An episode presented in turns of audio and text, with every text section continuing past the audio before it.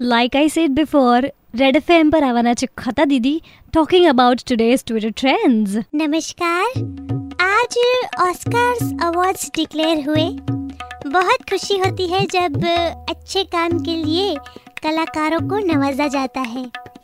इस बार प्रियंका चोपड़ा को भी अवार्ड प्रेजेंट करने के लिए जाना था, उनको ये मौका मिला था, लेकिन हम सब यानी कि बॉलीवुड इंडस्ट्री के लोग और उनके फैंस इंतज़ार कर रहे थे कि वो क्या पहन के आएंगी और हम ट्रोल करेंगे, लेकिन इतना कुछ हो नहीं पाया क्योंकि वो जा नहीं पाई, उनकी तबीयत ठीक नहीं थी और इतना अच्छा मौका हाथ से गया और इसलिए ट्विटर पर भी लोगों ने अफसोस जताया. उनके लिए एक नगमा. हम यूं बीमार हरगिज़ ना थे, पर अचानक बीमार हम हो गए.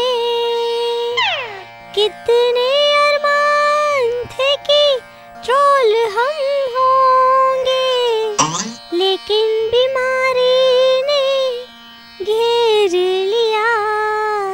ऑस्कार्स में भी जाना पाए, थोड़ा फ्लॉन्ट भी करना पाए.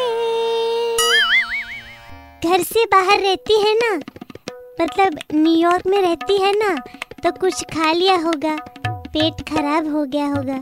अब क्या कर सकते हैं. चलिए फिर नमस्कार और बजाते रहो.